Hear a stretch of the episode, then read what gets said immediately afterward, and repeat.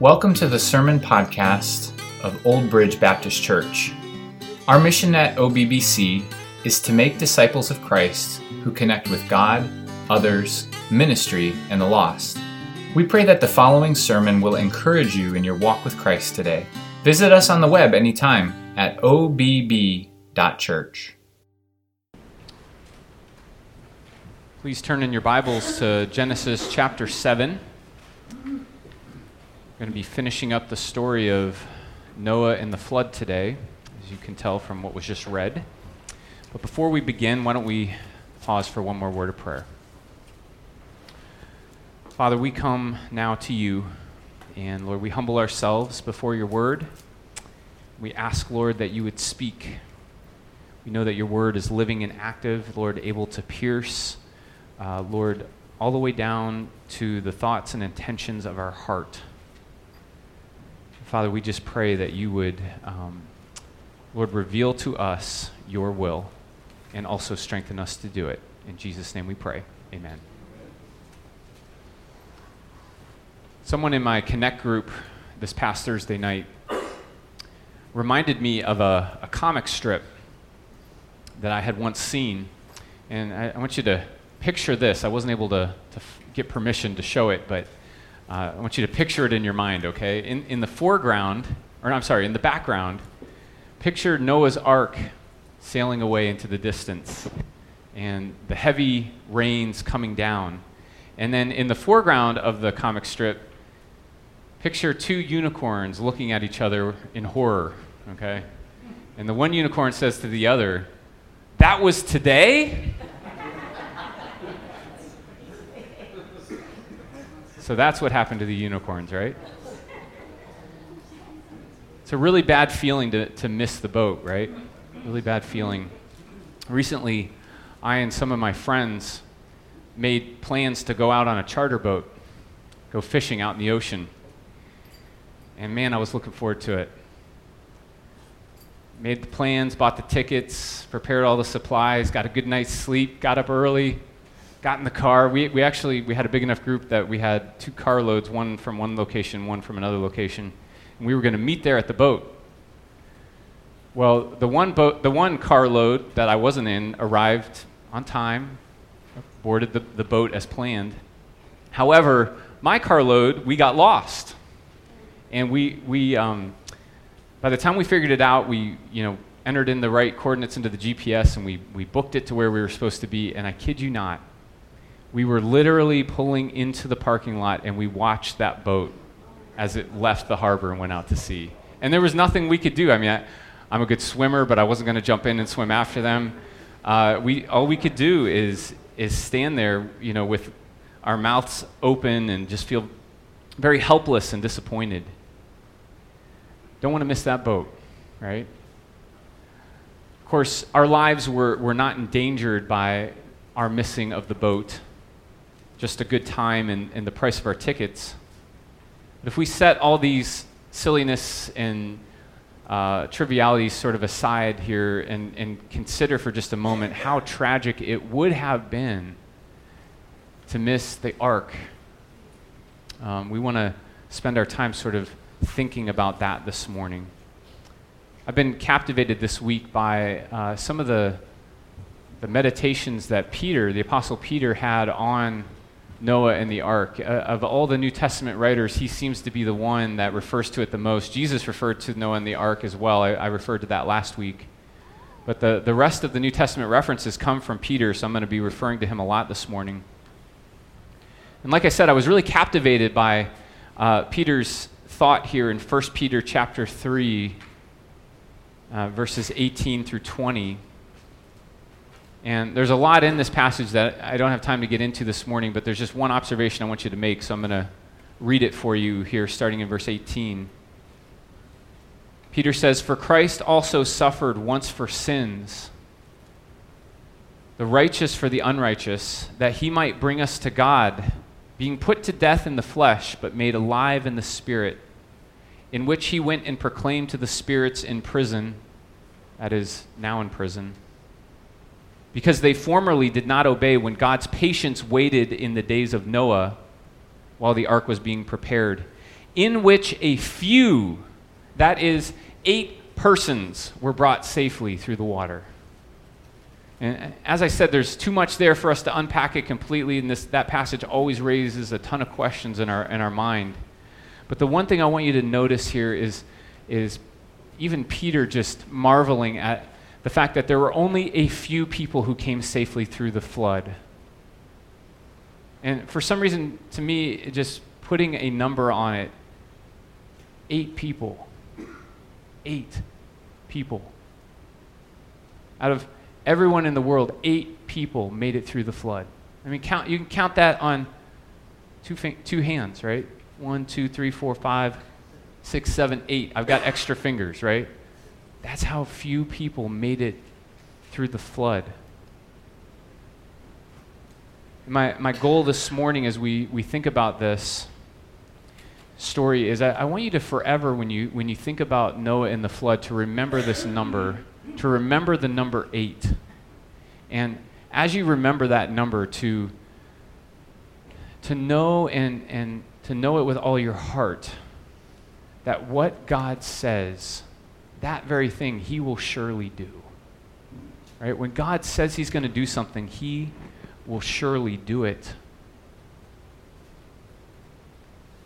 So, this is at the same time both a warning for those who do not believe, and it is a promise to those who do believe.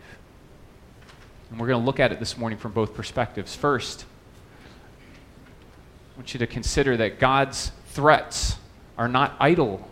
He doesn't make idle threats. Have you ever known a, a family, and I'm not thinking of any, anyone in particular here, but have you ever known a, a family where the parents make a lot of idle threats. Right? They say, oh, you know, oh, sweetie, don't do that, or else. Always making threats, but never following through, and uh, consequently, the, the children just run amok. Sometimes we see this with politicians too, right? Drawing of red lines and say, daring rogue nations, don't cross that red line. So they cross it, and so we move the line and say, well, what I really meant was don't cross this line, right? And they cross it and dare you to upset the world peace. For many people today, the, the threats of judgment through, through God's word, through Scripture, is, is simply an idle threat.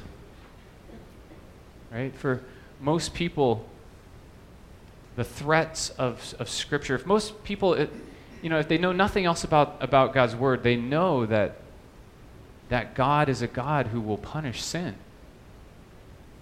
Right? But it doesn't have much impact on them. It doesn't, it doesn't concern them. They don't, they're not concerned that it impacts them in any way. They, they, they think that God's threats are idle. And as I'm reading uh, the account of Noah and the flood, it, it, occurs to me that the ancient people of Noah's day were no different. The ancient people of Noah's day were, were warned repeatedly through Noah. I think Noah, in his case, the, the warning came through him in two really powerful ways. First, it, it came through in Noah's words themselves. He was actually a, as First Peter, I'm sorry, Second Peter 2 5 says, Noah was a herald or a preacher of righteousness. 1 Peter 3 19 through 20, which I, I just read to you, Peter speaks of the Spirit of Christ, which is the Spirit of prophecy, preaching through Noah to his generation. You know, when a, when a prophet speaks, it's by the power of the Spirit, and the scriptures say that the Spirit of Christ is the Spirit of prophecy. So, in a sense, Christ was there preaching to the generation of Noah, right? Imploring with them to repent and to heed the warning.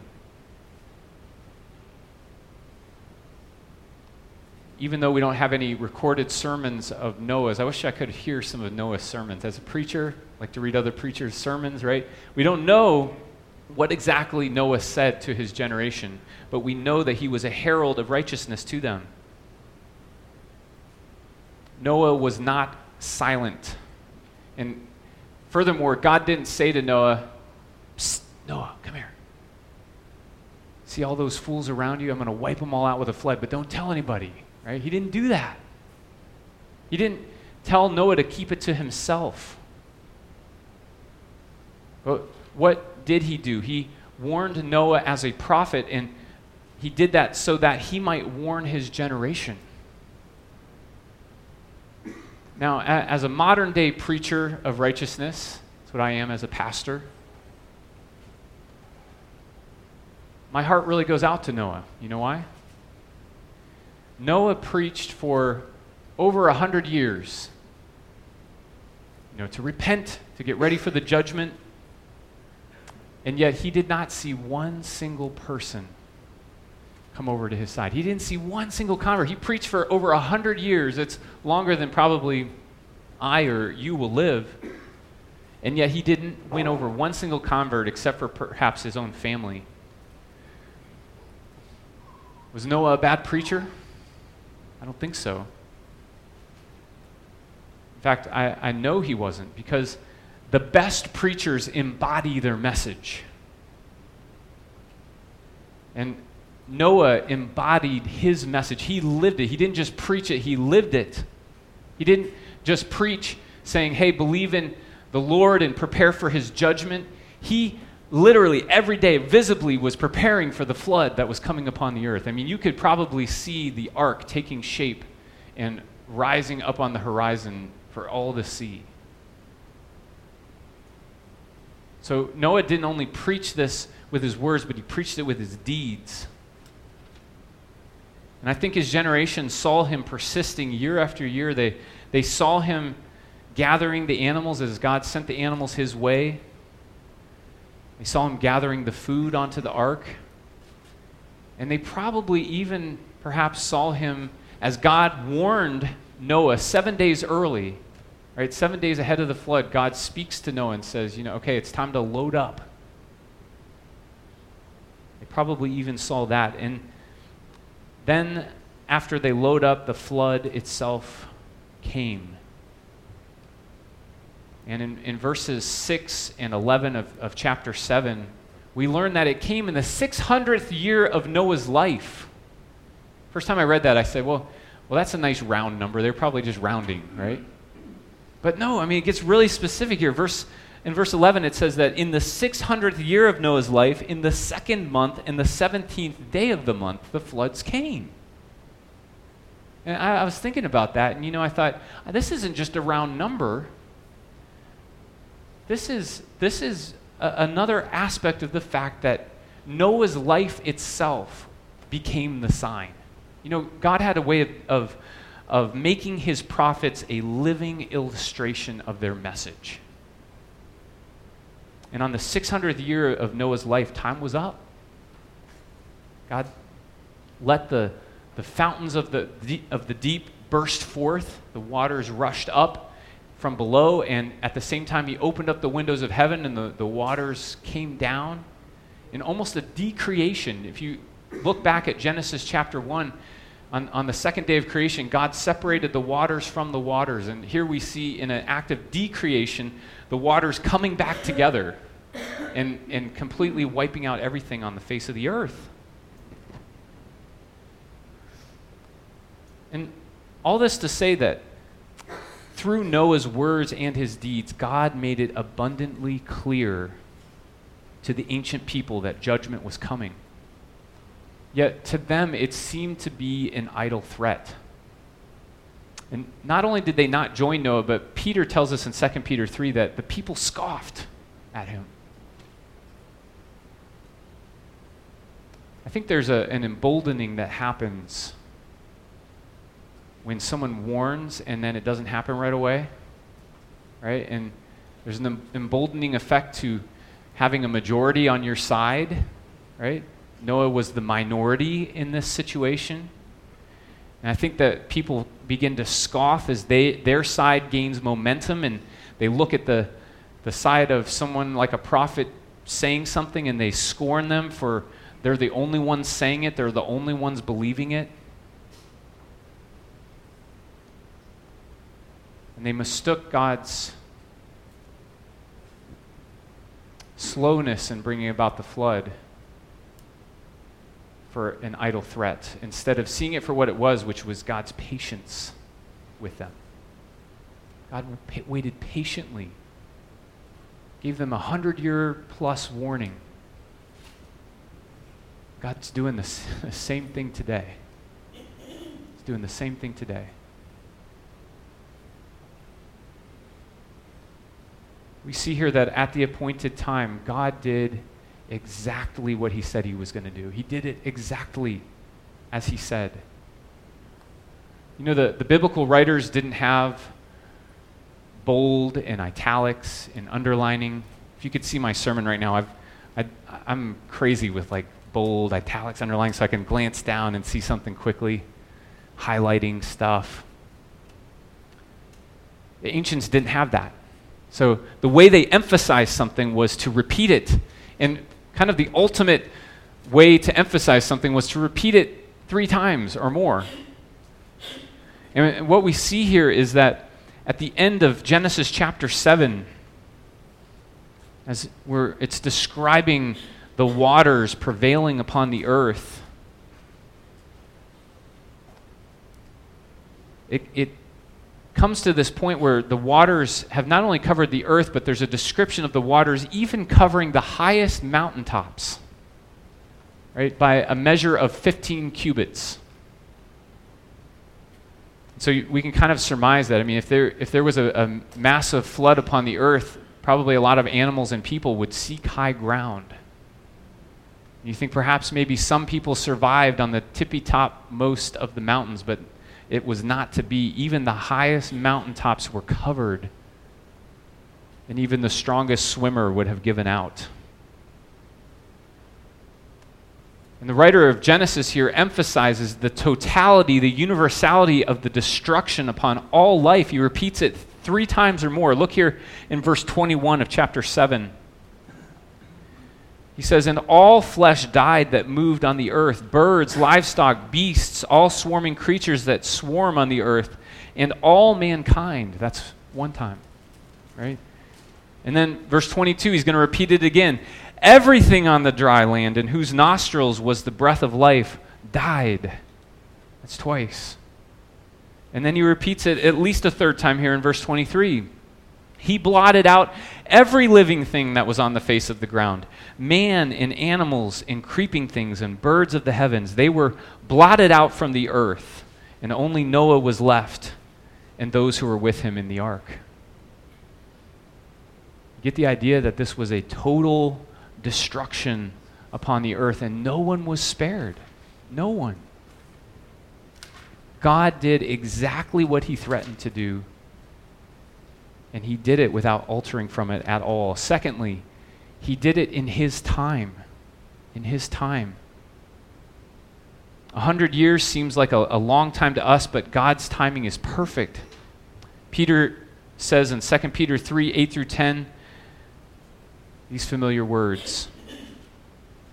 But do not overlook this one fact, beloved, that with the Lord, one day is as a thousand years, and a thousand years as one day. The Lord is not slow to fulfill his promises, some count slowness, but is patient towards you, not wishing that any should perish, but that all should reach repentance. But the day of the Lord will come like a thief in the night. God's timing is perfect. And thirdly, we see that God is no respecter of persons. You know, there were mighty men on the earth at that time, we, we found out at the beginning of chapter 6. Mighty men, men of renown. I, I can imagine being that close to uh, the original creation that there were undoubtedly people of great wisdom, people of great beauty and skill and charisma. And they had numbers on their side. They're, they were the majority. The polls were trending in their direction. Their ap- approval ratings were way up. Public opinion was on their side, but God is no respecter of these things, is He? None of those things mattered to God.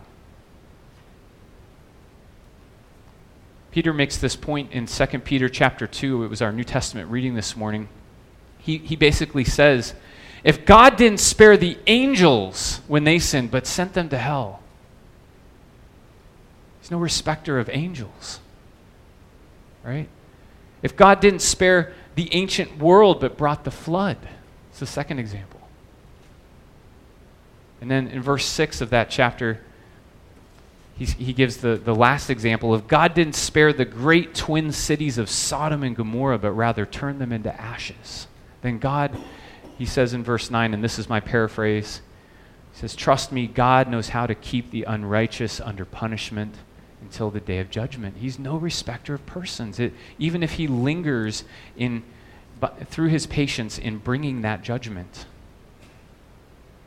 We look at the outer appearance of people and we doubt God's threat of judgment, but God doesn't look at the outer appearance. He looks at the heart. He looks at your heart, my heart. And he delights in those who fear him. As the psalmist has said in Psalm 147, 10 through 11, his delight is not in the strength of the horse, nor his pleasure in the legs of a man, but the Lord takes pleasure in those who fear him, in those who hope in his steadfast love. That's who the Lord delights in. Isaiah 66 2 says something very similar. But this is the one to whom I look he who is humble and contrite in spirit and trembles at my word. I think we mistakenly think in a democratic society that a simple majority determines truth. I think we also tend to think that if something is legal in the land, then it must be right and it must be true. Right? If you remove God's law, what is left? Only the law of the land, or the simple majority to determine what is right and, right and wrong. But let me tell you, God is not subject to polls or approval ratings, and don't let numbers determine truth. God brought eight people through the flood. Eight people. I think we think surely God wouldn't do that, right? But God doesn't look at majorities, He looks at the truth. And His threats are not idle. Secondly, here,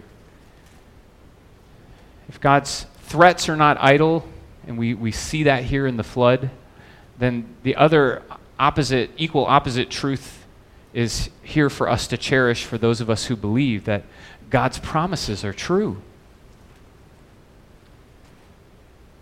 I think the whole structure of the flood story was written to highlight this point.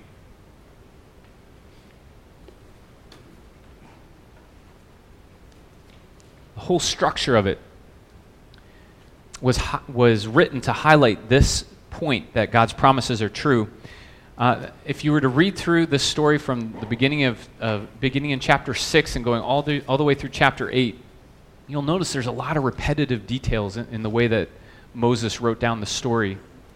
Um, and one thing I, I learned from studying it, kind of as a whole, is that the story is actually structured very intentionally in such a way that it's emphasizing one point. Uh, there was a, a, common storytelling technique in the ancient world that is often referred to as a chiasmus. And it's na- that's named after the Greek letter chi, which to us looks like the letter X, right? And the reason that they call it this is because it, it's a, when you tell a story in this way, the, you begin with a, a detail, and then the end of the story has a parallel detail that's very, very similar. And you kind of step into the middle with parallel details, and you're stepping in, and the point of the story is right smack dab in the center where the, where the X meets. And I, the reason I point this out is because I think for us as Westerners, we think very linearly in a, in a straight line. There's the beginning, and the main point is usually at the end, right? But I think here that, that really what was trying to be emphasized here occurs right in the middle of the story. Um, I don't know if you'll be able to read this, probably not. Print is too small, but that's okay. Um, you see at the, at the beginning of the, the flood story that God resolves to destroy the corrupt race. That's sort of the, the top detail there. Now, if you skip down to the bottom of the story, we're going to see that the Lord will resolve not to destroy humankind again. And he gives the rainbow. You know that detail? Right? And then as you step in, you'll see here that Noah builds an ark according to God's instruction, and at the end of the story, Noah builds something else. He builds an altar. As you step in a little bit further, the Lord commands the remnant to enter the ark, and at the end of the story, God commands the remnant to leave the ark. Step in a little bit further, the flood begins. At the end of the story, the earth dries out. Step in further, the flood waters prevail for 50 days. I'm, I'm, sorry, 150 days, and the mountains are covered. On the back end of the story, the flood recedes and for 150 days, and the mountains become visible. It's very repetitive. But right here at the middle of all of this shines Genesis chapter 8 and verse 1. It's the very center of the story, and it, it stands out uh, as if it had been highlighted here where God says, But God remembered Noah and all the beasts and all the livestock that were with him on the ark. God remembered Noah, right? In the midst of the storm, God remembered him. I think sometimes we, uh, we, we think that just making it on the ark was sort of like the finish line for Noah. Right? Have you ever thought that? Like, like I mean, you can kind of picture you've spent all this time preaching righteousness, nobody's listening to you, right? The animals are, are coming on the ark, you get in there. God Himself closes the door, the floods come, and you're proven right, and you're like, whoo, I made it, right? I didn't die. We think that's sort of the finish line. But if you think about it, I think that going through the flood itself must have been quite the trial for Noah and his family. Um, I, I, I, wonder, as they were being blown and tossed by the waves, as they were realizing that the entire world, all their friends, anyone that they knew, everything that they knew was being washed away by the flood. I suspect that they must have been wondering if, after all this, that they too might be sunk. I wonder did Noah and his family ride on the ark as if it were a cruise ship, enjoying it like a re- in a recreational sort of way? No, they didn't. I think Noah was probably in there with his family, especially for the first half when the, when the floodwaters were rising. I think they were praying, Lord, remember me here in the midst of this storm. I don't think that the boat was a real a place you would want to be. In, in, a lot of ways, it may have resembled like a giant coffin. It was, wo- it was wood, right? And it, there was one window in it, in the top, a skylight. I don't know if I'd want to be in there for over a year, wondering, God, are you going to remember me? Am I going to make it through this experience? Are we going to run out of food? Is the lion going to eat me? I don't know, right? Lord, remember me. Have you brought me to this point only to sink me now? Lord, remember mercy in your judgment. Can you identify with that? I think for those of us who've trusted in Christ, it's almost as if we've loaded up on the ark, which is the cross. And we're still awaiting final deliverance, right? And we cry out to the Lord when we're going through storms and trials in life, and, and we are having to trust that no, God is going to protect me. God is going to be true to his promises. He's not, he hasn't brought me this far just to sink me and to drown me and to leave me here. Can you identify this morning with Noah on the ark, praying, God, remember me in your mercy, God, in your judgment?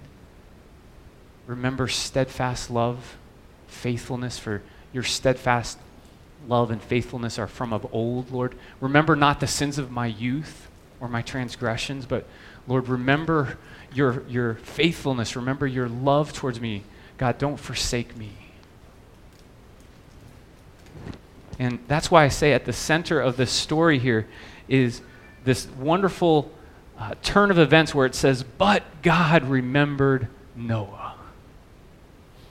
It reminds me of Ephesians chapter 2, where Paul paints a very bleak picture of our, uh, of our deadness in, in our spiritual, spiritual deadness before God. And yet, but God, by his grace and his mercy, made us alive. God is faithful to his promises. And I, I think as the, the floodwaters went up, it must have been quite frightening. But then to begin to see here as God remembers Noah and God sends a, a wind across the waters and, and the, the waters begin to recede, how I, I just can imagine that Noah's hopes must have sort of revived and gone up during this process of watching the waters recede. It says in the text here that in the seventh month, on the 17th day, the ark came to rest down on Mount Ararat. And for me, that would have been good, good news because I get seasick. So to, to be at least not moving anymore, that would have been wonderful. And yet, still, they continued to wait. They didn't come out of the ark, even though they were on the, the top of the mountain there. And then it says in the 10th month, on the first day of the month, that they could actually look out and see the tops of mountains. Waters are receding, but still they continue to wait on the Lord. And then after 40 days, Noah begins to send out birds through the skylight that he had made. First, he sends out a raven, which, by the way, was a ceremonially unclean animal in the Mosaic law. And the raven does not come back. He just flies around to and fro until the waters dry up. So Noah then, he waits a while and then he turns to a dove instead, which is a clean animal. And he ends up sending the dove out three times. First time, the dove can't find any place to land, so it returns to Noah. So Noah waits seven days, and then he sends out the dove again. This time, the dove returns with a freshly plucked olive leaf or olive branch in its beak. And it's probably hard to imagine just how promising of a sign that must have been to Noah right? To receive that, that sign that, wow, not only are the waters receding, but things are beginning to grow.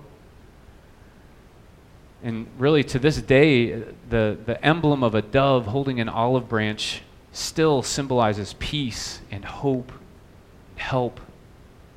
I really don't think there's, uh, I don't think it's an accident that the Holy Spirit is, is viewed as, uh, takes the form of a dove.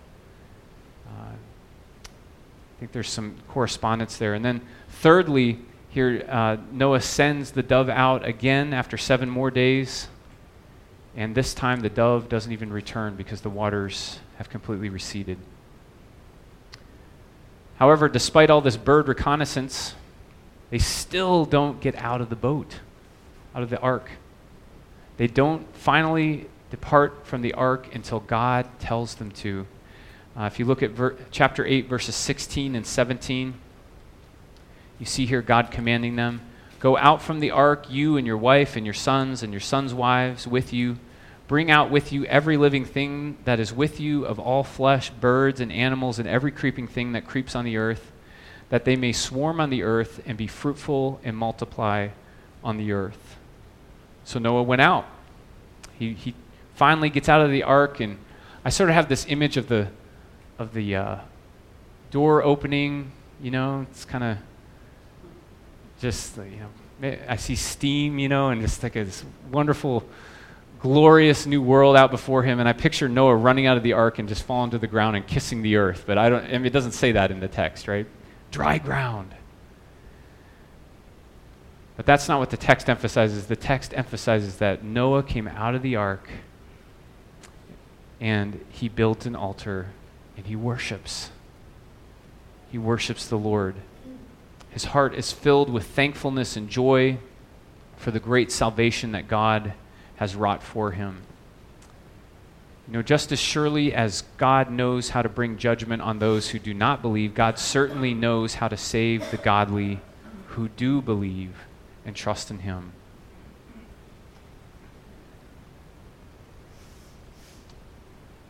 I think Noah's example here of waiting until God commanded him to come off the ark is a wonderful example to us. You know, we often say, you might be tempted to say, even in your own heart, man, I haven't heard from God in a while. we haven't heard from God in a while since, since Jesus and uh, the apostles moved off the scene. Uh, Lord, where, where are you?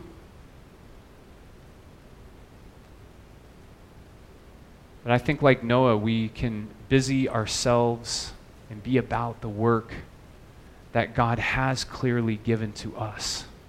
He has spoken to us. It's sort of, I think, as I step back now, I've, I've been studying Noah for several weeks now, and I think the, the lasting mark of Noah's example that will mark me moving forward is, is this that Noah was given specific instructions and told to do certain things at, at, specific times in his life, and then there were vast stretches of time where I don't think he heard from the Lord. And yet, through great trial and suffering, even, he continued to trust in the Lord and to simply do what was right, what God had told him to do. And I think we can do the same thing. God has clearly told us to, re- to prepare for the coming of the Lord, to repent of our sins, and to believe in the Lord Jesus Christ. He's told us who do believe to be about the Great Commission, to go therefore and make disciples of all nations. He's given us things to do. And uh, I think we are to be about those things until he returns. I came across this hymn yesterday that Alistair Begg recently shared at a pastor's conference. And it's a hymn that was written by a pastor for pastors. But I think it applies to all of us today. I just want to read it to you here in closing. It says, Courage, brother. Do not stumble though thy path be dark as night. There's a star to guide the humble. Trust in God and do the right. Let the road be rough and dreary, and its end far out of sight. Foot it bravely, strong or weary.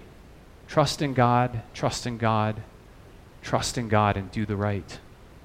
Perish policy and cunning, perish all that fears the light.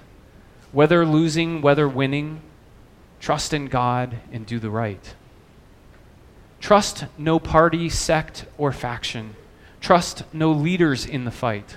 Put in every word or action trust in God, trust in God, trust in God, and do the right. Some will hate thee, some will love thee, some will flatter, some will slight.